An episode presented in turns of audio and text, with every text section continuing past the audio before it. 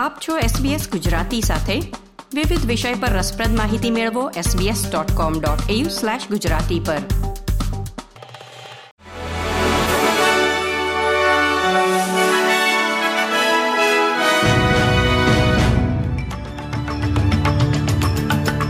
નમસ્કાર. સત્યાવીસમી સપ્ટેમ્બર બે હજાર ત્રેવીસના મુખ્ય સમાચાર આપ સાંભળી રહ્યા છો વત્સલ પટેલ પાસેથી એસબીએસ ગુજરાતી પર. જેસિન્ટા એલન વિક્ટોરિયાના ઓગણપચાસમાં પ્રીમિયર તરીકે ચૂંટાઈ આવ્યા છે. તેઓ ડેનિયલ એન્ડ્રુસનું સ્થાન લેશે જેમણે મંગળવારે રાજીનામું આપવાની જાહેરાત કરી હતી. જ્હોન કિનર પછી તેઓ પ્રીમિયર તરીકે સેવા આપનારા રાજ્યના બીજા મહિલા બનશે. બુધવારે લેબર પક્ષની મિટિંગમાં એલનની સર્વાનુમતે વરણી કરવામાં આવી હતી, પરંતુ તેમને જાહેર પરિવહન પ્રધાન બેન કેરલના પડકારનો સામનો કરવો પડ્યો હતો.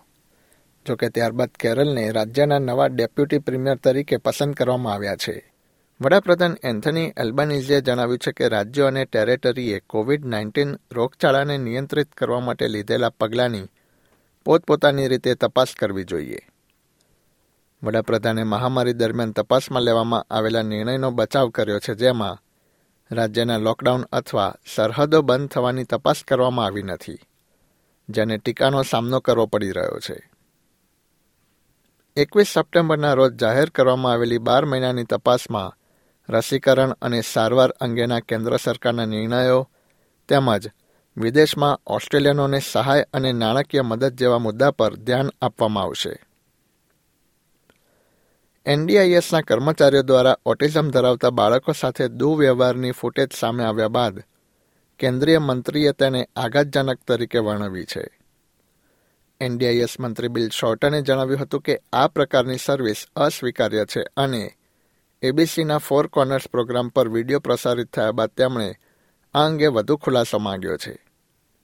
વિડીયોમાં દર્શાવવામાં આવ્યું છે તે પ્રમાણે, ઓટિઝમની પરિસ્થિતિ ધરાવતા બાળકને મેલબર્નમાં એક ઉપચાર કાર્યક્રમના ભાગરૂપે છ કર્મચારીઓ દ્વારા તેને નીચે પાડવામાં આવી રહ્યો છે, જેને એનડીઆઈએસ દ્વારા ભંડોળ પૂરું પાડવામાં આવ્યું હતું.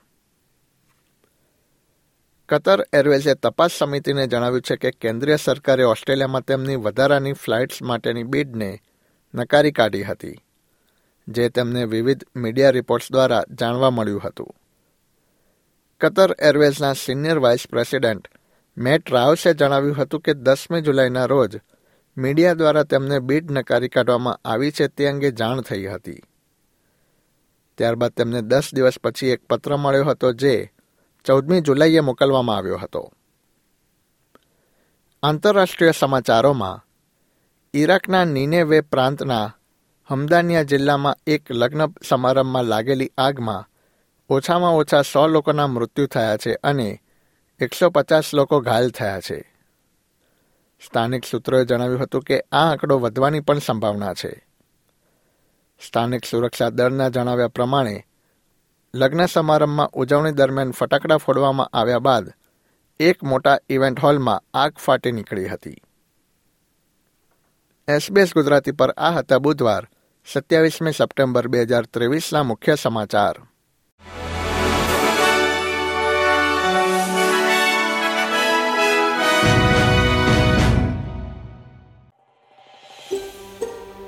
આ પ્રકારની વધુ માહિતી મેળવવા માંગો છો અમને સાંભળી શકશો Apple podcast Google podcast Spotify કે જ્યાં પણ તમે તમારા પોડકાસ્ટ મેળવતા હોવ.